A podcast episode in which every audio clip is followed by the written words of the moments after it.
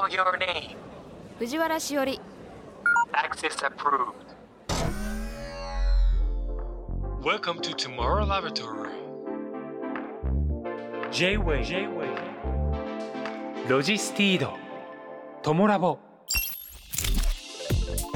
J-WEB ロジスティードトゥモローラボラトリー略してトモラボ明るい明日のヒントを研究するラボのチーフ藤原しおりですトモラボは毎回テーマを決めて社会問題をできるだけ噛み砕いて研究していく番組です。ここトモラボにはいろいろなニュースや情報が届いています。その中からテーマに沿ったトピックスをピックアップして研究していきます。このポッドキャストを聞いた後皆さんの生活の中で何かヒントになれば嬉しいです。ロジスティードトモラボ。This program is brought to you by ロジスティード。今回は2022年11月19日と11月26日にラジオでオンエアした佐藤光晴さんをお迎えして研究したイシュートイレのことのディレクターズカット版です。時勢などの表現はオンエア当時のままお届けしますのでご了承ください。ドキドキキャンプ佐藤光晴です。よろしくお願いします。佐藤光晴愛称里光東京都町田市出身。お笑いコンビドキドキキャンプのツッコミ担当。ラジオやテレビの構成作家放送作家としても活動しラジオパーソナリティとしてインター FM 佐藤光晴の邪魔しないラジオなどを担当。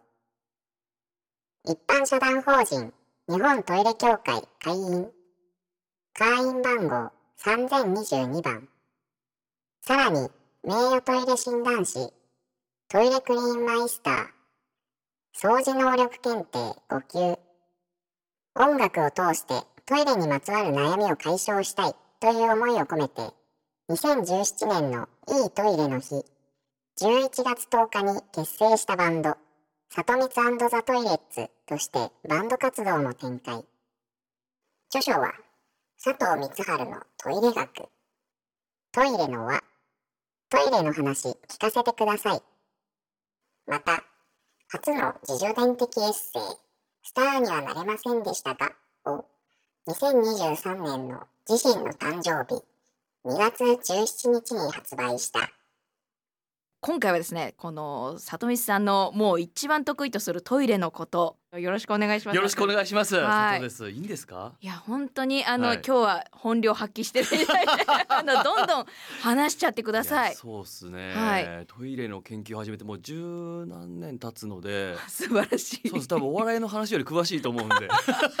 あのこの番組っていうのは本当にちょっと話しすぎちゃったかなぐらい話していただいてもう全然ウェルカムな番組ですので。うまいこと編集していただいたりしながもうら。存分お願いします。ね、いや、なんかトイレッツも聞いていただいたみたいで。そうですそうですあの里光さんがねこうバンドを組まれてるんですよねこのトイレのバンドですね。トイレバンドはい。里光ザ・トイレッツという名前なんですけどよこのアルバムちょっとあのぜひ皆さん聞いてもらいたいんですけど絶妙にバカバカしいんですねでもバカバカしいんですけどちゃんと伝えたいメッセージっていう熱さも感じる嬉しいな。そのいろんなそのかけてる言葉がたくさん詰め込まれてるんですよねありますねトイレに関する、はい。あなんかあそういう風にこのこ言葉遊びをしたことがなかったというか、はいはいはいはい。空想しようとか そうですね。あのあタイトうんル空想え KUSO で書いてますけどね。うん、あ、はい。なんかこんなメルヘンになるんだ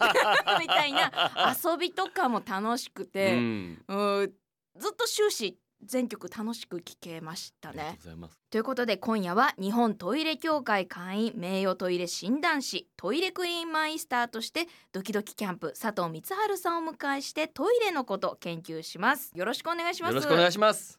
まずは日本のトイレの歴史を紐解いてみましょう日本のトイレの誕生は縄文時代。福井県の鳥浜貝塚では縄文時代前期のトイレの跡とみられるものが発見されました。川岸に杭を打って板を渡し川へ直接用を済ませる。桟橋のようなトイレだったと考えられています。これは川に屋外の奥と書く川屋と呼ばれました。古墳時代敵から身を守るため集落の周りに作られた堀をトイレとして使うようになりました。平安時代。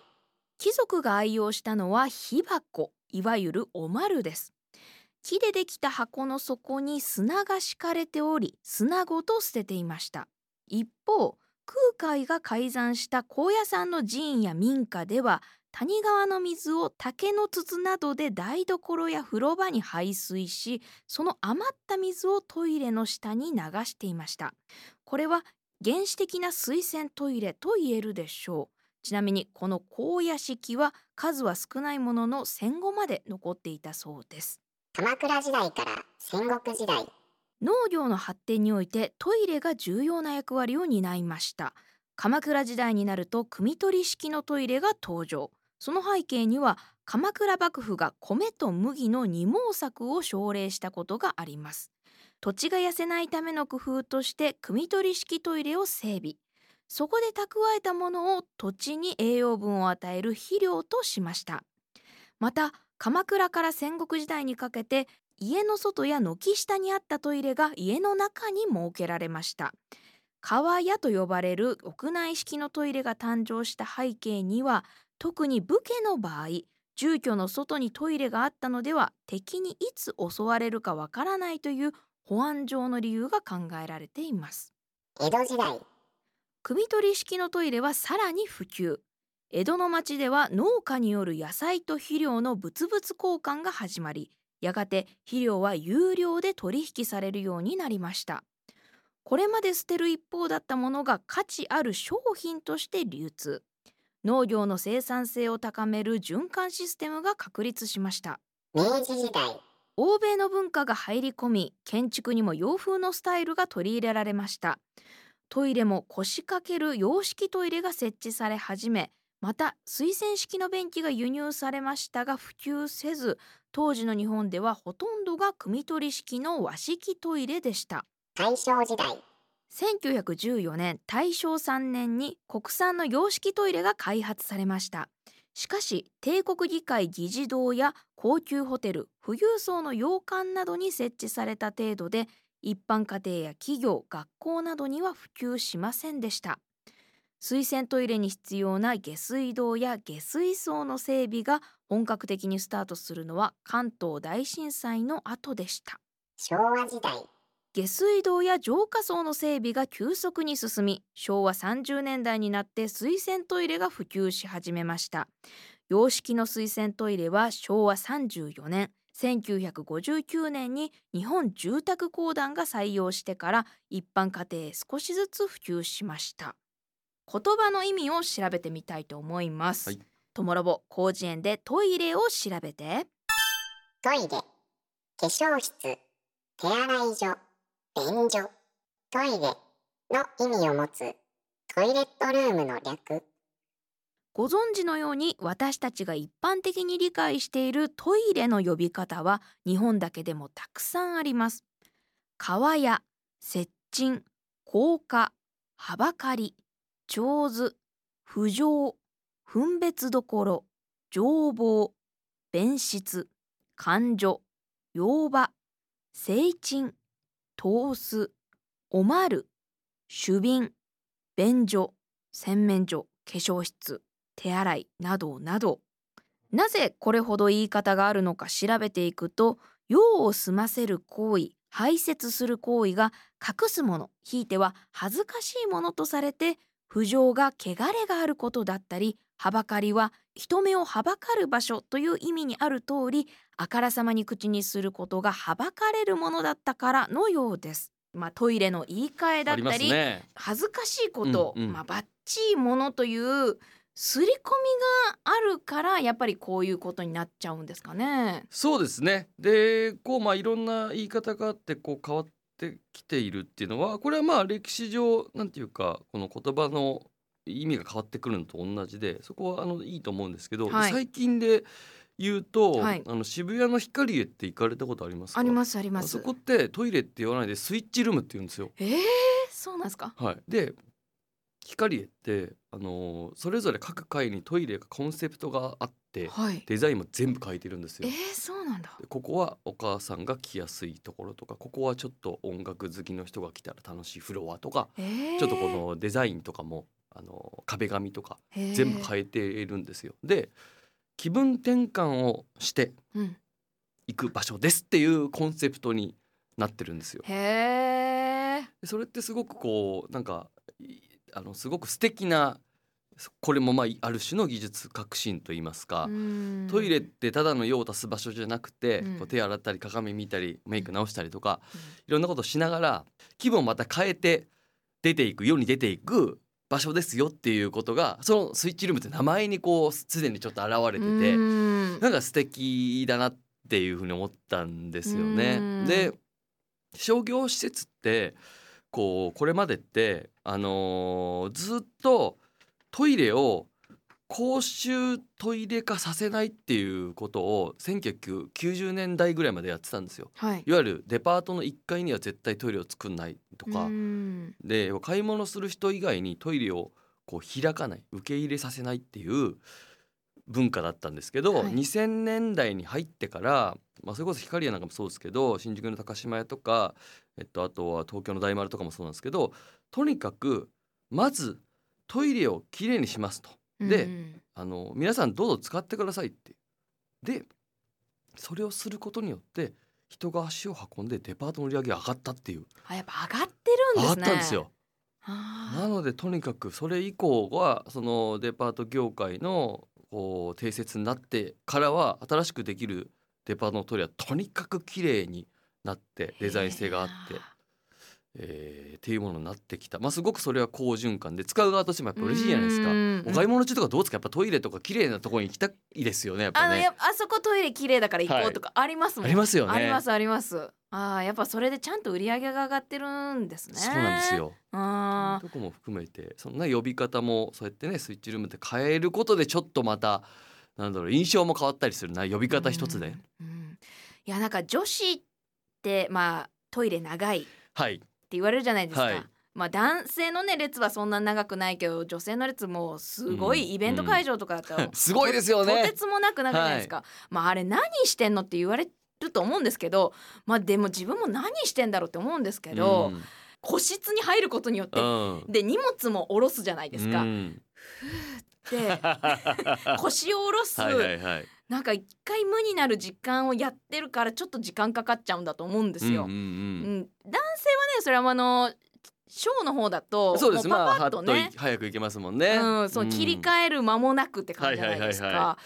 だから多分その時間分かかっちゃってんだと思うんですけどね。そのトイレのやっぱり女性トイレ混む問題みたいのはやっぱ各所で今やっぱ問題に問題というか、まあ、うん。議題には上がってうて、ん。で今あのもうネクスコ中日本とかではどんどん導入してるんですけどここのトイレはどのぐらいの人数の人がこう使ってどのぐらいの人が並んでで人間が体感で行列に並ぶ時にどのぐらいの分数なら不快に思わないかみたいなのをデータをもとに分析してそこに置くトイレの個数を決めるっていう動きとかもあるんですよ。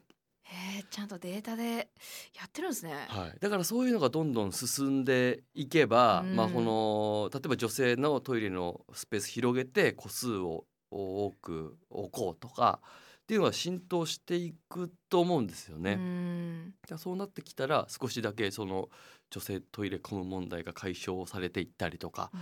するのかなとか。基本的にもうな中のそのな例えばそのメイクを直すスペースだったりとか女性トイレと男性トイレで作りがそもそも違うじゃないですか。はい。だから別にわざわざ男性トイレと同じその個数にする必要なんか全然なくて、やっうんぱその使う人とか、えー来る人数とかのニーズに合わせて変わってっていいと思うんですけどねただこれもだから少しなんかいろいろ難しい問題がはい最近のトイレってどんどんクオリティが上がってて、はい。耐久年数とかもどんどん上がってるんですよ。うんってことはなんかトイレ作ったら次変えるまでにすっごい時間がかかるというかも持っちゃうというか。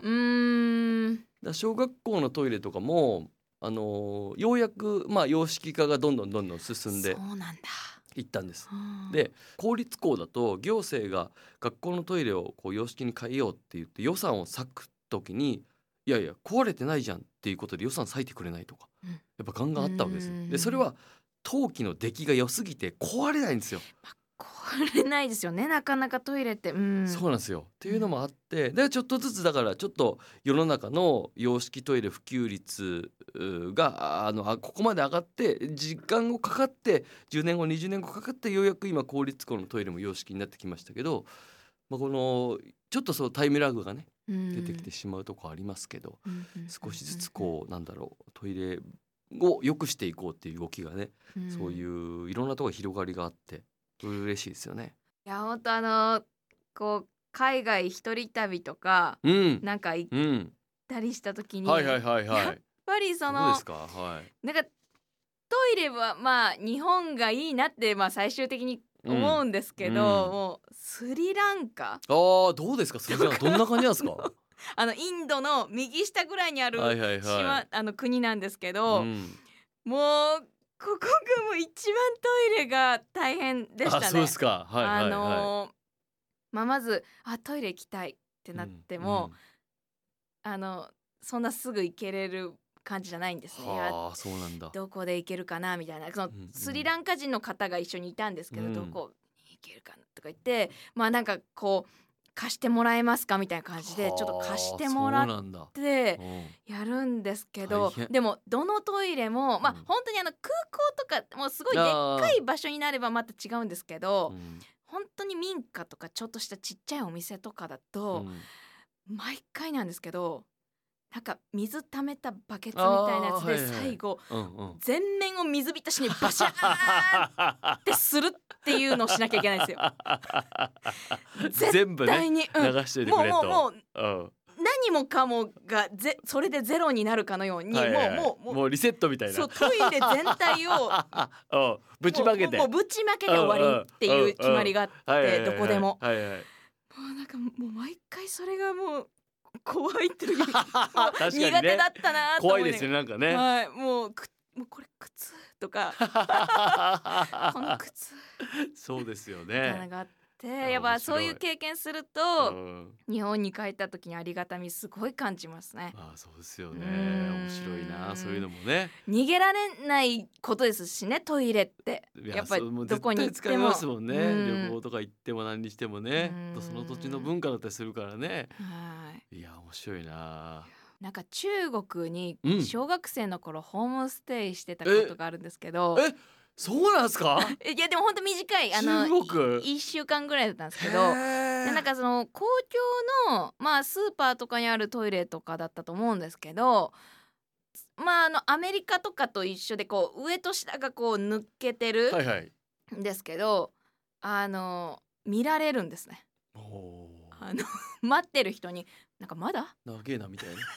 まだ？みたいな感じでやっぱ見られるから こうねこれ普通なの？っすて。ごいですね。はい。ででも普通っぽかったんですね。わかんないです。もう本当に私が小学生ぐらいの時代の話なんで、もう20年とかぐ30年ぐらい前の話ですけど。中国,、ね、は今革新度合いがすごいとところですね。そうなんですか。はい、もうあの本当ちょっと前までは、まあ、今おっしゃってたような形で、なんだろうもっとひどいところで言うといわゆるこうよくね昔揶揄も込めて言われてたニーハオトイレって言われるほうほもうなんだろうか顔と顔がこう向き合っちゃうみたう。いな。あところで。で用を足すみたいな大きい方もするみたいな、はいはいドーンと大きい溝があってそこに向かってみんなするみたいなところだったわけですよ。はいで最近は、まあ、まだ多分地方とか行くとそういうね文化的にまだまだ、えーそういうところもあるんでしょうけども都市部はもうでかいビルがドーンと立ってそこに最先端のトイレがあって、うんで今いろんないろんなメーカーの広報さんね僕、うん。やっぱ知り合いなんでうん。話聞いてるとやっぱもう今はもう中国が市場なんで。もっとその中国で最先端のトイレをうん。いかにこう売るかみたいなところに注力をしてて、うん。で本当片や地方で行くと耳もおっしゃってたような、うん。もうなんかちょっと覗かれてしまうようなところのトイレだったりするのに、うん。同じ2022-23のうん。ところで片や最先端のもう IoT みたいな、うん。メカみたいなトイレが置かれてるみたいなのが同時期に国内でもあるっていうのはすごいですよね。うん。いやすごいですね。面白いことですよね。中国とかね思いもつかないことしたりしますからねそのなんか。そうですよ。これ需要あるのかなってくらいでもエンタメ性はあるみたいなものとかねよね。作ったりしますからねそういう面で面白い面ですよね。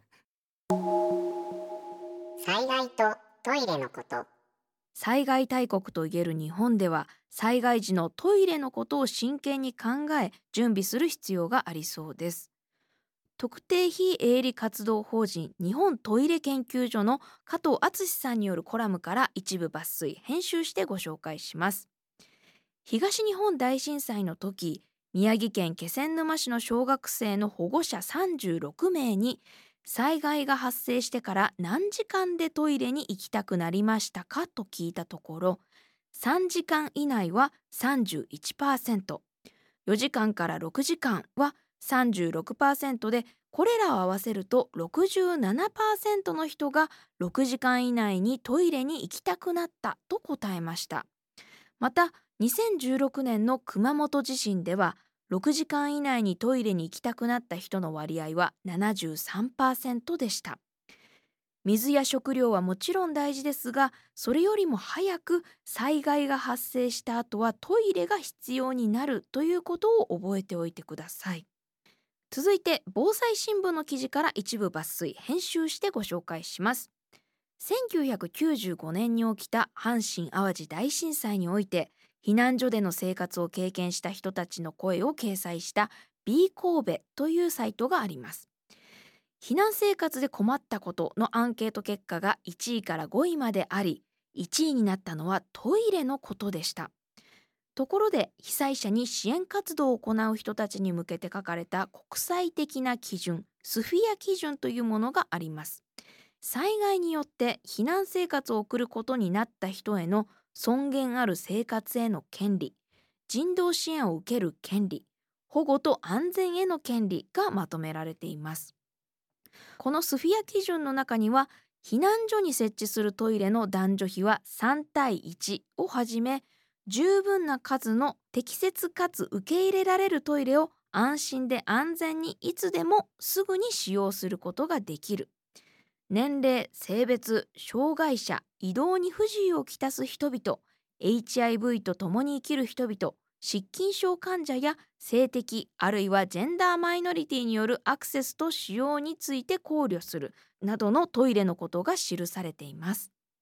災害という厳しい環境の中でも必ず必要なトイレのこと、うん。えーまあ災害とトイレに関して里光さんは何か研究していることだったりありますか？そうですね。やっぱりこの、まあ、東日本大震災とか、まあ、熊本地震もそうですけどあらゆる、あのーまあ、阪神の震災の時もそうでしたけどいろんなことが起こる時にそそのトイレに関して困ったことってやっぱセットで、うん。あの考えるべきだしその時に初めて分かることってやっぱりいっぱいあったんですよ。で震災ってやっぱり予期せぬ時に起きますしこっちの想定してないことってやっぱり山ほど起きるので、うん。でじゃああのトイレっていう観点から考えてもそこからあの学ぶべきことってやっぱり山ほどあって、で本当にこのす近年でいうとどんどんこうトイレが、えーか家電化してって、まあ、電化製品になっていってで、えー節電の時代に入ったじゃないですか。はいで電気が使えないっていうタイミングがうん数年前にも一回あったじゃないですか。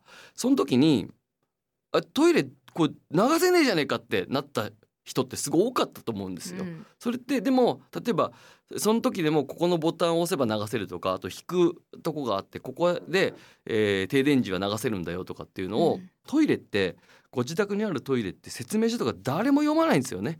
そうですね読まないんですよ。うん。で意外とここを押せば流れるんだとか、うん。それ自体も実はあのそういう震災に対するちょっとした学びだったりするので、で例えばメーカーもすごくいろんな努力をされてて流す、えっとね、温水洗浄便座の流すボタンとかお尻洗うボタンとかのリモコンあるじゃないですか、はい。そそれ自体で発電するカチッて押すボタンにしてそれで発電をしてその電気で流すっていう リモコンを作ったんですよ。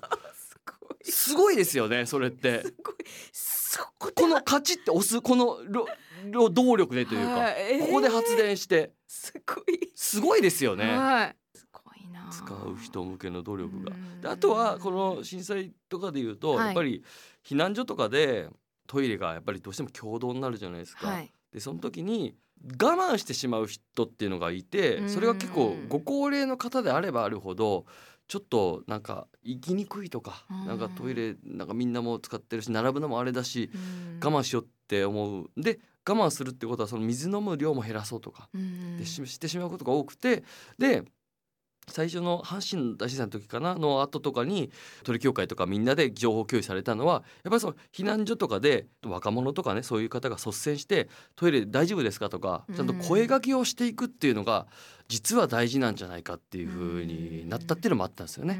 うん。うん、意外とそれで「あだったら行きます」とかうん「あ行けるんだったら今行きます」とかねそういう気遣いじゃないですけども、うん。集団生活になればなるほど意外と大事になってくるなっていう。そうですね。やっぱりこう、みんな行くからんゆっくりもできないだろうしとかねそうですね。考えると、うん、でうん。やっぱ水飲む量減らしてみたいなことで余計うん。あの体調が悪化してしまったりするっていうのが。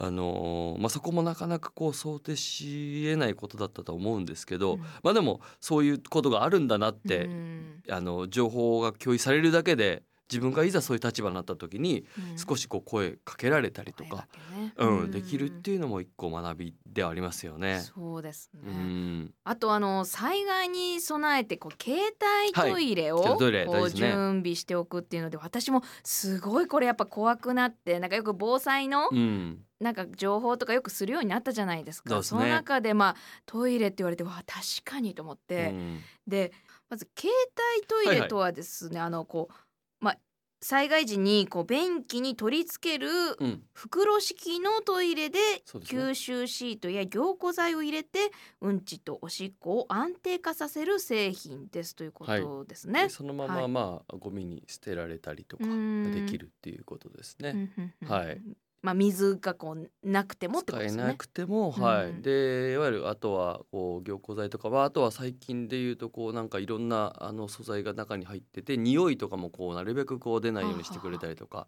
うん。するので。であとはそのさ最近のすごくで出来のいい携帯トイレとかだとそのふそのビニールの最後蓋をこうギュッと閉めるものはい。が多いんですけど、そこの閉まり方が結構密閉するんでうん。雑菌とか悪臭もこう出ていかないようになったりとかうんするのもお多いですねよく出てるのはう。んはい持っといた方がいいと思いますね。はいでこの情報によると少なくとも1週間分は用意した方がいいって書いてあってそうですね。はい。1日まあ5回と想定して、うんそれの7日分なんで最低でも35回分は持っとく持といいですね。といいって書いてありますでけど家族がいる方はそのかける家族分ということにね、うんなりますから。相当の数やっぱり持っとかないと怖いですよねこれね家族おられる用な方。んでそうですね、うんあとはもうあの例えばだ段ボールにこうビニールとかを二重とかにかぶせて中にちょっとうん凝固剤を入れるとか、いわゆるこうまあちょっと簡易的な超簡易トイレ、手作り簡易トイレみたいなこともまあ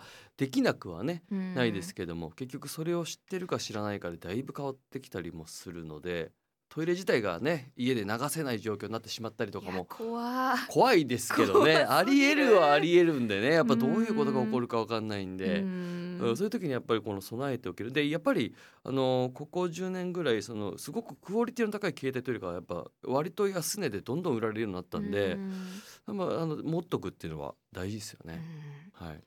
あとあの他にこういう災害時うにん、こういうトイレあるとかありますか、いわゆるこうなんかあのー阪神の時だったっけな、えっと、トイレがやっぱり使えなくなってどうしようとなった時にこうあのいわゆるマンホールトイレって言ってマンホールの上にもう直接下水にするっていう形のものをはああのひまあ超非常用ですけど、へええー簡易的にこうまあそれも業者が取り付けてそれもまあ取り付けるまでかなり時間かかったんですけど、うん。やったりとか、まあ、うんいろんな動きがあって、うん。でそれを今あの車のあの、ね、上を全部トイレにして車の荷台っていうんですかねあのトラックの荷台があのトイレになってるみたいな、あのへー。バカーってこうなんかライブやるみたいな時に、はい昔郷ひろみがバーって開いて 渋谷かなんかでやってましたけどあんな感じあの荷台のところが全部こうトイレになってるトイレカーみたいなやつとかも非常用であったりとか。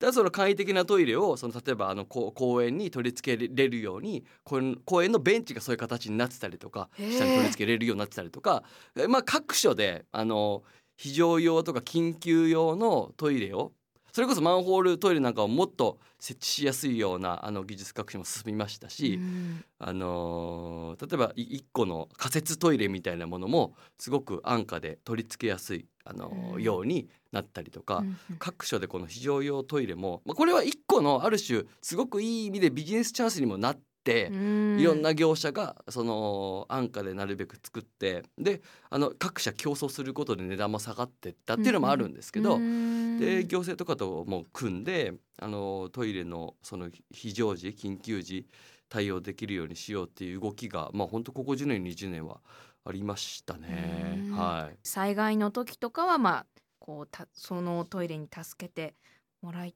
そうですね。まああとはそういう存在を知ってるかどうかが大きいと思うので、そうですね。どうなっんて、うちの町はうちの区は市はどうなってんだろうって多うん。分調べていただくと、そのホームページとかに何やかんや書いてあると思うんですよ。意外と。食べ物よりも意外と そっちの方が怖いかうもな、んうん。うん、知っといた方がいいかもしれそうなんですすないでねよ。あそこの公衆トイレがここに何個あるなとかってうん。把握しとくだけでうん。全然違うと思うんですよね。うん。ちょ調べよう、はい。ありがとうございます、明るい安のヒントを研究するラボ J-WAVE トモラボチーフの藤原しおりです。そして私たちの仲間フェローとして日本トイレ協会会員のドキドキキャンプ佐藤光晴さんをお迎えしております。よろしくお願いします。よろしくお願いします。えー今日の一週はトイレのことこんな視点からトイレのことを考えてみましょう。神戸新聞ネクストの10月9日の記事より一部抜粋編集してご紹介します兵庫県明石市が公園にあるトイレについて利用者の声を反映させたいとして5種類のデザイン案の中から外装の色を市民投票で決めたところ性的少数者への配慮が足りないと指摘され男性用を青女性用を赤とした最多票の案を撤回しました。743人による投票の結果は男性用が淡い青女性用が淡い赤の案が最多の208票を獲得。8票差で続いたのは全体を落ち着いた茶系の色で統一して性別の色分けがない案でした。結果を公表すると男性が青女性が赤という決めつけは性的少数者への配慮が足らない。性的少数者が暮らしよいまちづくりと言いながら過去の固定概念にとらわれているとする問題提起が市民から2件寄せられました。明石市の SDGs 推進室は市民の選択を最優先するのは当然ですが用意する選択肢でもっと配慮ができたのではないかとして再び協議。最終的に性別で色分けしない案へ変更を決めました。そもそも男女のトイレマークが色分けされたのは1964年の東京オリンピックがきっかけとされています。男性はズボン女性はスカートで示したピクトグラムだけでは男性がスカートを履く国もあり不十分という配慮から男女の色分けが採用されたそうです。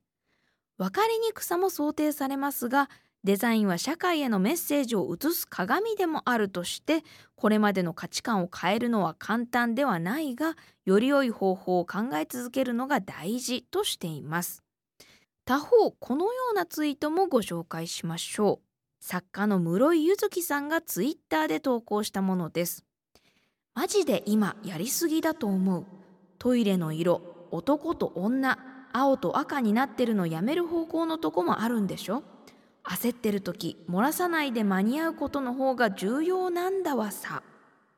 まあ、2022年版のジェンダーギャップ指数日本は主要先進国で最下位の116位だったりまた物事を決めつけるステレオタイプ無意識の思い込み偏見アンコンシャスバイアス配慮しているようで実は無自覚に差別意識を含む言葉を発してしまう小さな攻撃マイクロアグレッションをキーワードにしましたが、まあ、本来トイレを使いやすくするためのサポートだったデザインが、まあ、こう時代を経て生きづらさを感じている人がいることが分かったという話かと思うんですけどこう里見さんは今ご紹介したこう相反する意見に関していかがですか、これはあの一個の考え方としては我々およびその世の中的に今そういうタイミングになったからうん。あの一口に正解なんかないからうん。考えまひょる全然よくてうんあのどっちがどうこうだからこうってなんかその大きく結論付けることって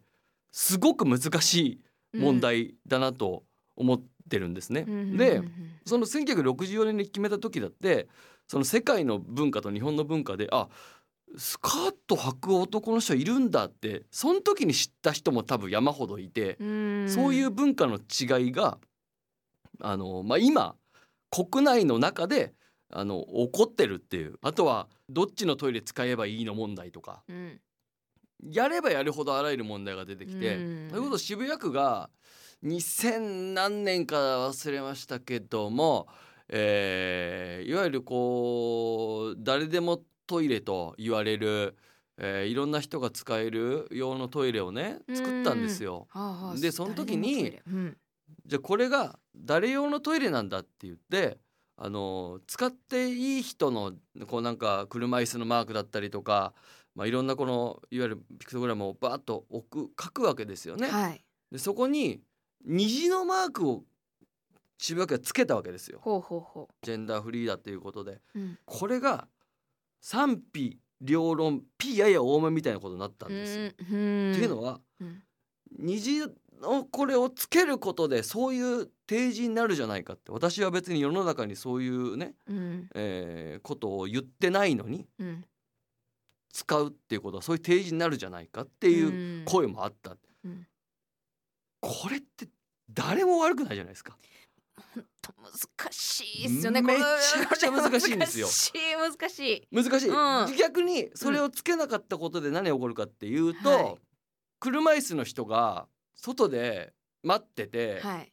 例えば身なり的に何でもない人が出てきた時に「いや待ってくれよ」と、うん。この人のために待たされてたのかよって。うん。普通にねあのみんなが使えるトイレ使いなさいよって思う。うん。車椅子の人は分かりやすいですよアイコンとして、ね。ここのトイレ使いますよっていうのが。ん。でもああいうトイレって一機しかないからうん。待ってる、待つしかないと思って待ってたら出てきたと。でもしかしたらでもその人はどっちのトイレ使っていいかわからないね、えー人だとする。それってでも見た目でわかんないから、うん。でそこでじゃあその虹のあそこのアイコンがあることでああそういう人も使ってんだなって気づくことになるかもしれないっていううこともあってつけたんだと思うんですけど、うんみたいな議論っていうのが今あのまあ逆にこのそういう議論がされる時代にようやくなったっていうそうなんでしょうね。うんほん確かに。とこなんだと思うので、うん。これ結論は難しいですけど。そうですね。これ結論つけれないからずっとまあこう話ありますよ続ね。けられてることだと思うんですよね。本当になんて言うんでしょうね。私もよく思うんですけどこうこういうジェンダーっていうことについて話すう時、ん。なんて言うんでしょう。そのまあこうカテゴリーにできないはい、タイプのこの方々にとってもの中にもすごく気をつけて、うん、配慮してもらいたい分かりやすくはいっていうタイプの人と、い、やもう本当に何もないことをして何もない、うん。うんさらっとして扱ってもらうことがうん、平等に扱ってもらってる感じがして、うん、逆に配慮してもらってる感じがするっていはい。う方もいるじゃないですか。いる。だから本当に配慮してもらいたいっていう気持ちはまああると思うんですけど、うんその配慮されたい方法が真逆だったりするんですよね。確かにここがすごく難しい。難しいですよね。そうなんですよ。うん。でトイレもデザインで、あのー男女どっちに入ったか分かんないような入り口にしてうん。で出てきた時もどっちから出てきたか分かんないような、うん。えーデザインみたいなやつはいはいはい。もトイレも出たんですけど、うん。それってでも、あのーすごく今のお話で言うと配慮している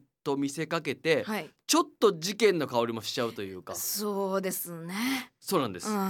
ところで言うとどどどっちも正解がなないみたいなことになってくる、うんですけどうん。まあでもだだからこそじゃあ考えようって各所でなっていいと思いますしそうですまさにこうこういう番組で発信していくことがうん。大事、気づきになるというか、うん、すごくいいなと思います。こうやって話すことでねこれだっていうもっといいアイディアが見つかるかもしれないどっですし、ね、かでねもしかしたらうんいよいよ出てくるのかもしれないですしう、ん。日本トイレ協会のあの会長の小林純子先生というデザイナーのはいはい。方がいるんですけど、あのーいろんな有名なトイレのデザインをされてて、うん。でそれこそそのトイレっていうのをなんだろうこうただ用を足す場所じゃなくて息抜きしてもらったりとか楽しんでもらいたいみたいなところでいろんなトイレをデザインされてる方なんですけど、うん。まあ、小林先生はやっぱりその結局、えー予算があってその予算がある中で、えーできる範囲でねやっぱりいろんなトイレを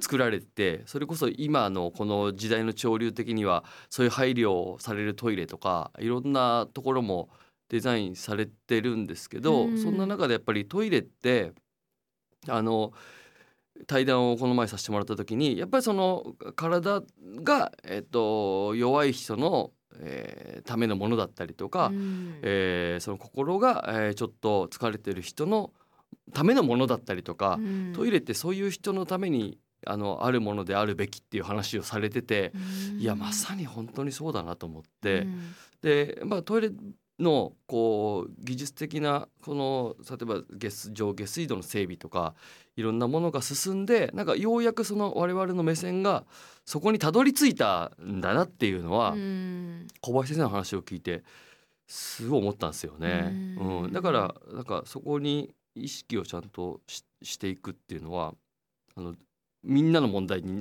やっぱりなってるなっていうふうに、うん。思いましたね。はい明るい安のヒントを研究するラボ J-WAVE トモラボ。今夜は名誉トイレ診断士のドキドキキャンプ佐藤光晴さんを迎えしてトイレのことを研究しています。こんな角度からトイレを見つめてみましょう。今夜のフェロー里光さんの本佐藤光晴のトイレ学から一部抜粋編集してご紹介します。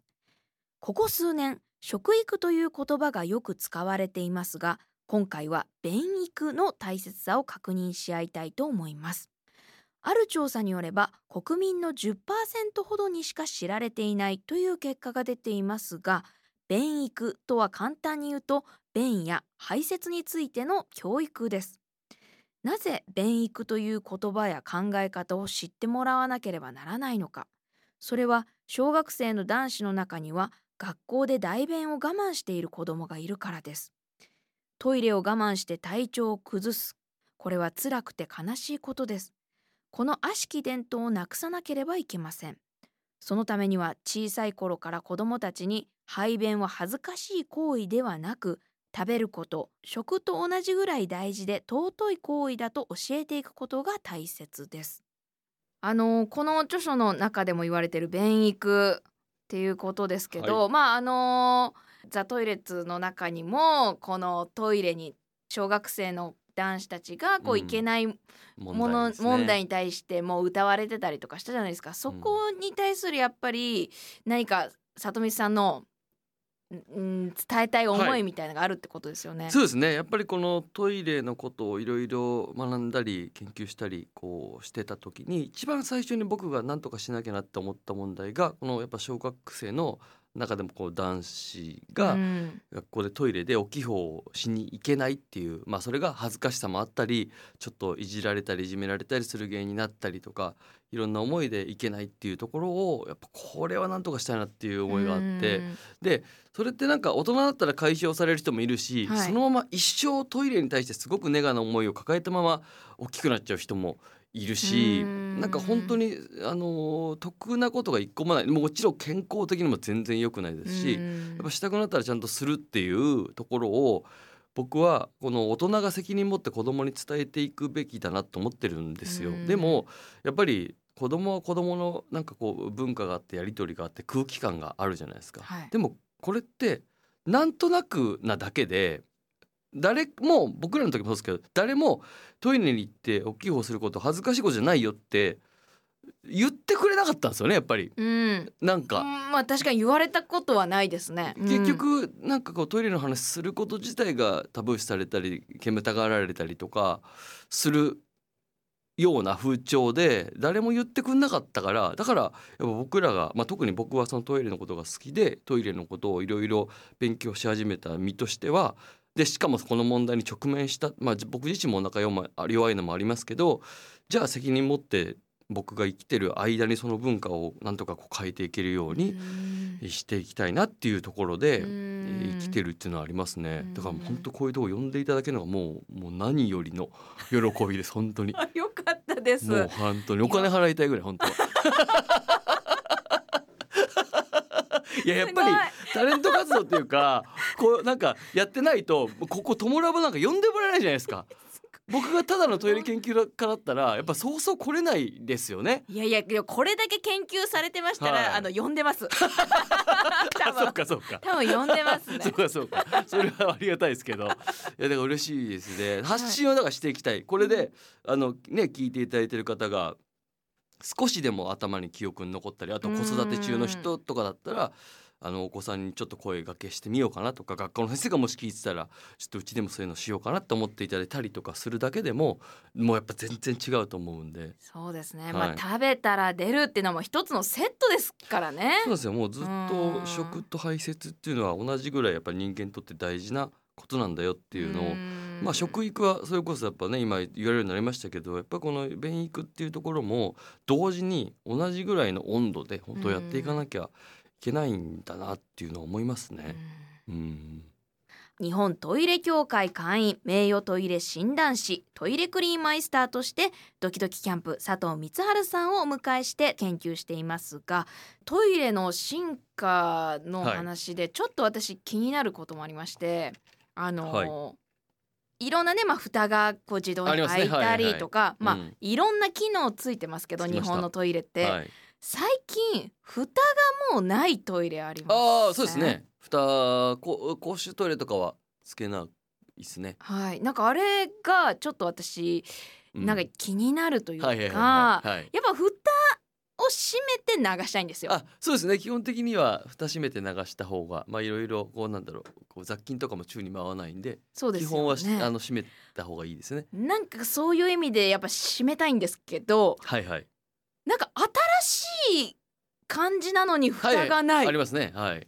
ていうので、どういう意図なんだろうとか思ってて。これが難しい問題なんですけど、あのまあ公衆トイレとかでいわゆるあの蓋便蓋っていう蓋をつけないっていう選択をするとこ結構多くて、はい。っていうのはあれやっぱりまあちょっとしたいたずらをされてしまったりとかあとはあの外されたりとか壊れてしまったりとかすするんですけどその度に業者入れて付け替えて、っっていうえーリスクですよね。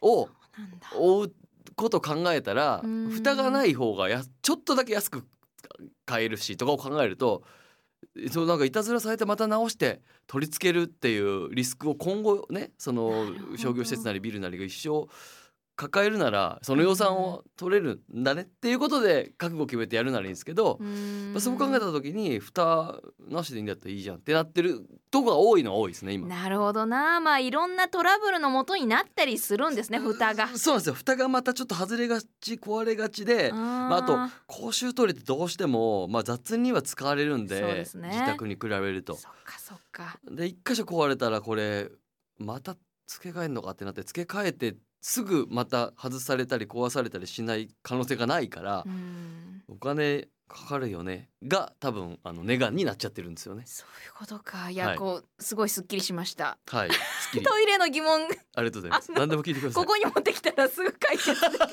そうなんですよ。もう何でも解決できるんで、もうあらゆる本当に疑問をね解決していきたいなと思いますねあり。がとうございありがと。うございます。ちなみに里見さんまあいろんなトイレ情報入ってきてると思うんですけど、はいはい最近気になったトイレとかありますか？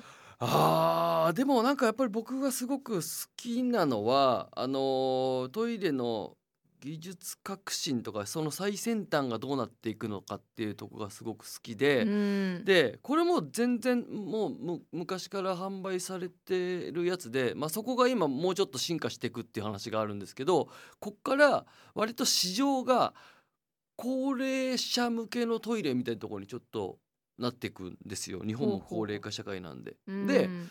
そこはあのもうこれ数十年前の技術ですけど例えばこうトイレの便座自体がこう腰の悪い人向けにこうちょっとお尻を迎えに行くというかちょっとこうリフトアップしてでちょっとこうかがむとそのままこう自然にこうトイレにへ用用を足せるというかその体勢になるみたいな、腰かがむのが痛い人向けのみたいなトイレとかってあってそういうのがどんどん技術的に多分進んでいくと思うんですよ。もっともっともっと高齢者向けのトイレみたいなとこが。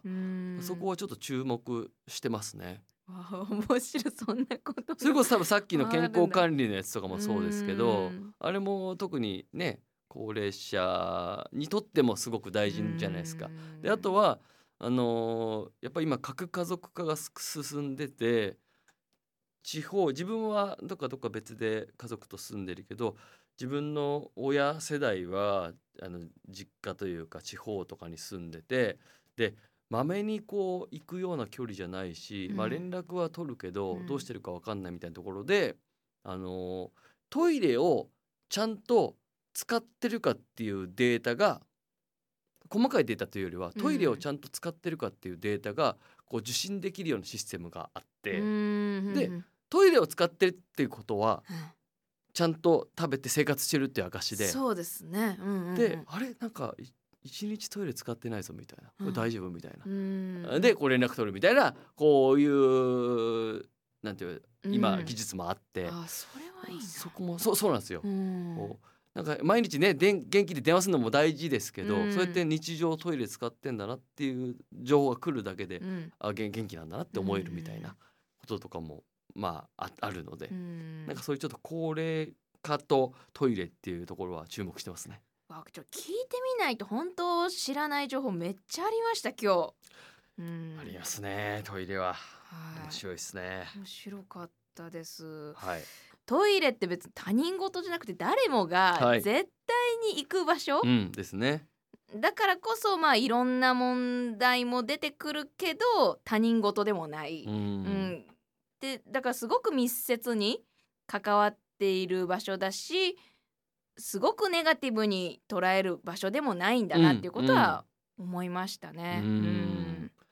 なんかこう本当にトイレっていつも言ってるけどトイレについて考えるってこと作業自体がやっぱないから、こういえば番組で取り上げていただくとかがうん。すごく貴重な機会だなというふうにはあ思いました。本当ありがとうございます。もう8時間ぐらい語りたいんですけれども ちょっとまた、まあはい。来年もトイレの日はやってくるので、あそうですね。